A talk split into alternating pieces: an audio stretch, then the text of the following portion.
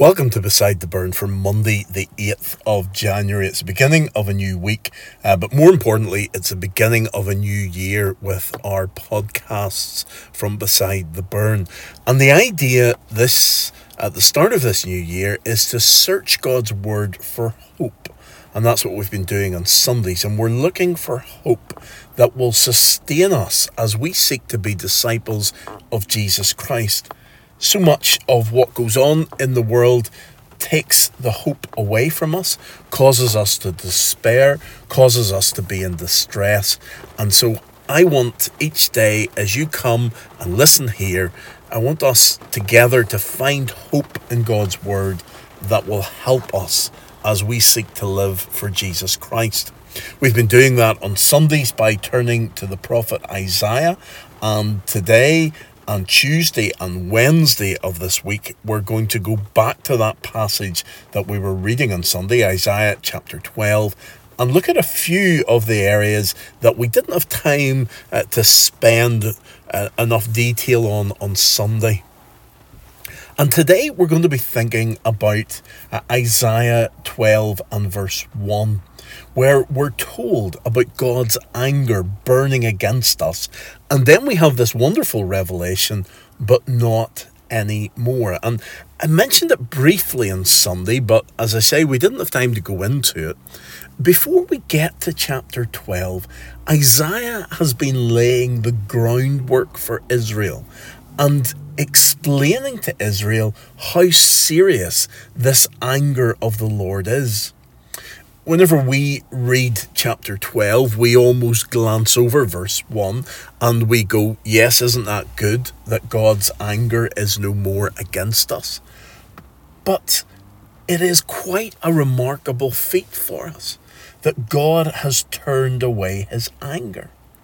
And in chapter 9 and chapter 10, there are four references to God's anger not being turned away.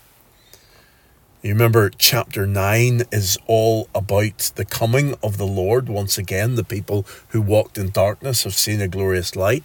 Unto us a child is born, and his name will be Wonderful Counselor, and so on and so forth. And then, as we move on from that prophecy, God tells us, He gives us a hope that a Saviour is coming, but then He warns Israel, as you can see here in verse 12, yet for all this, His anger is not turned away. His hand is still upraised.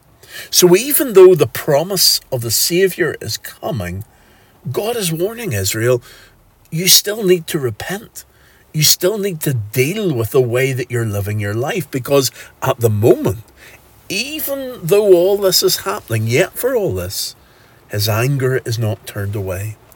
And we hear it in verse 12, and we see the same phrase at the end of verse 17, yet for all this, his anger is not turned away. And we see it for a third time in chapter 9, in verse 21, yet for all this, his anger is not turned away. And then as we move into chapter 10, we also have the same words. Yet for all this, his anger is not turned away, his hand is still upraised. Four warnings to Israel, and indeed four warnings to us as a church, that unless we repent, it doesn't matter how many messiahs come, they will be of no good to us. So to get this wonderful hope from this passage, we need to repent so that God's anger is turned away. We also hear in the Psalms about God's anger. The Lord is compassionate and gracious, slow to anger, abounding in love. We realize that God does not enjoy being angry, but he hates sin and he cannot tolerate sin, and so therefore he has to be. And whenever we hear four warnings of anger and we realize that he is slow to anger, we come to the realization that there is something important here for us to notice. But then, whenever we get into chapter 12, so if you follow the progression, chapter 9, we've had the revelation that the Messiah is coming. Chapter 10 ends with the destruction of the forest of uh, the cedars of Lebanon. Then, chapter 11, that we looked at last week, is telling us that from this destruction of the forest, from the stump of Jesse, a new shoot is going to sprout, and that is the Messiah coming.